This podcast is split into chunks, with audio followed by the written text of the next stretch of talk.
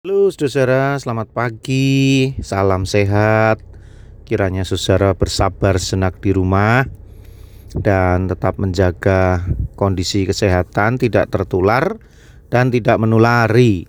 Saya akan bacakan satu ayat dari Amsal 1 ayat 5. Baiklah orang bijak mendengar dan menambah ilmu, dan baiklah orang yang berpengertian memperoleh bahan pertimbangan. Amsal pasal 1 ayat 5. Saya pertama sekali mohon maaf, saya mengkoreksi renungan emas yang saya sampaikan kemarin tentang penemuan roda. Jadi penemuan roda itu menjadi titik awal kemajuan semakin majunya teknologi dan peradaban manusia itu di abad kelima maksudnya 500 tahun bukan 5000 tahun. Maaf ya. 500 tahun sebelum Masehi. Nah, roda itu diketemukan dan itu menjadi uh, titik awal perkembangan teknologi khususnya transportasi. Nah, ini menjadi titik kemajuan peradaban manusia. Peradaban dan ilmu pengetahuan itu berkembang dari hadirnya orang-orang yang bijaksana dan cerdas. Orang yang bijaksana dan cerdas ini belajar mengembangkan pengetahuan yang mereka miliki, kemudian dari pengalaman yang ada, mereka terus semakin menciptakan inovasi-inovasi. Tapi titik awalnya adalah belajar dari ilmu pengetahuan yang ada belajar dari pengalaman yang ada. Dan belajar itu berarti mendengar atau membaca. Intinya menyerap sesuatu, menarik sesuatu, mengambil sesuatu, menerima sesuatu dari luar ke dalam diri kita. Nah, sehingga memang apa yang kita serap, apa yang kita ambil melalui mata atau pendengaran yang kita peroleh dari berbagai sumber dari mana saja. Kita bisa belajar apa saja. Nah, itulah yang kemudian kita berpengetahuan, berpengalaman dan mendapatkan inovasi-inovasi bagi kehidupan. Jadi tepatlah firman Tuhan mengatakan bahwa orang bijak itu mendengar dan menambah ilmu.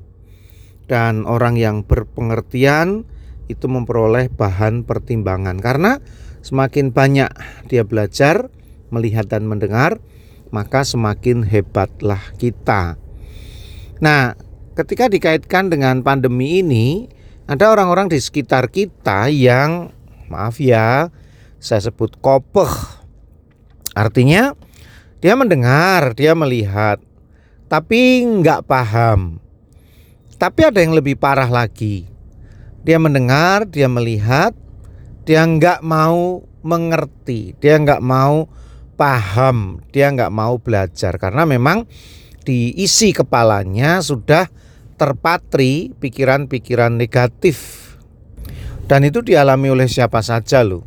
Bukan saja orang yang tidak berpendidikan. Bahkan sekelas Dr. Lewis hal itu bisa dia alami. Bahwa dia tidak mau belajar dari apa yang terjadi di lingkungannya. Dan ketika saya mendengar klarifikasi Dr. Tirta, saya menjadi mengerti bahwa Dr. Louis kopoh. Karena rupanya sudah sejak lama awal Februari komunikasi Dr. Louis dengan beberapa dokter untuk memperdebatkan, mendiskusikan, membahas ide-ide pikiran dia, eh, pemahaman dia tentang COVID itu sudah berlangsung. Jadi bukan baru kemarin, jadi boomingnya sekarang. Tapi rupanya masalah itu sudah muncul berbulan-bulan yang lalu dan kita tidak tahu persoalan itu. Tapi tetap saja dokter Louis masih dokter nggak sih ya? Ya saya berharap dia masih mau menjadi dokter.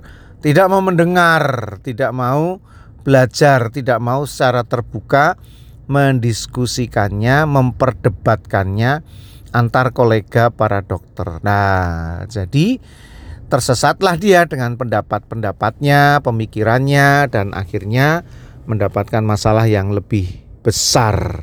Ya, kiranya kita mau belajar, mau mendengar, mau melihat, mau mengerti, mencari informasi dengan apa yang terjadi di lingkungan kita.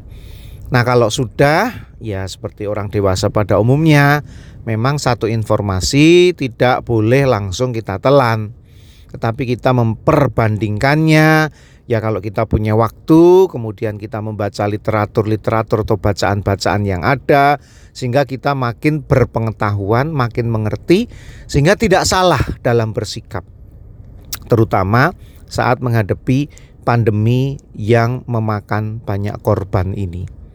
Mari kita mau belajar, mari kita menjadi manusia pembelajar. Saya mau berdoa untuk saudara-saudara yang saat ini membutuhkan hikmat dari Tuhan. Mari kita satu dalam doa. Di sekitar kami Tuhan ada banyak orang yang masih bersikap acuh, bersikap cuek. Dia tidak peduli dengan apa yang terjadi di lingkungannya. Bahkan memakai masker pun tidak. Bahkan menjaga diri dari terpaparnya COVID pun tidak. Seakan-akan tidak terjadi apa-apa.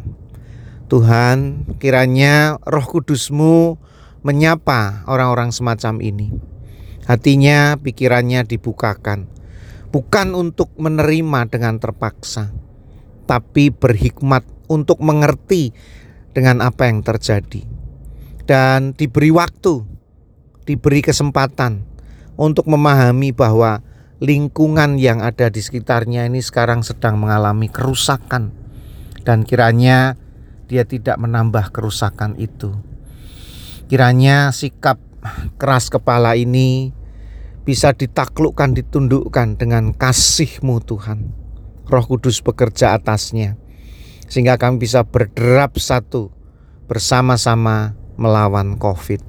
Sehingga kehidupan berlanjut, keselamatan terjadi, dan kami boleh saling menjadi berkat satu dengan yang lainnya. Tuhan, tolonglah kami. Ini doa, ini ratapan, ini permohonan kami di dalam nama Tuhan Yesus Kristus. Amin.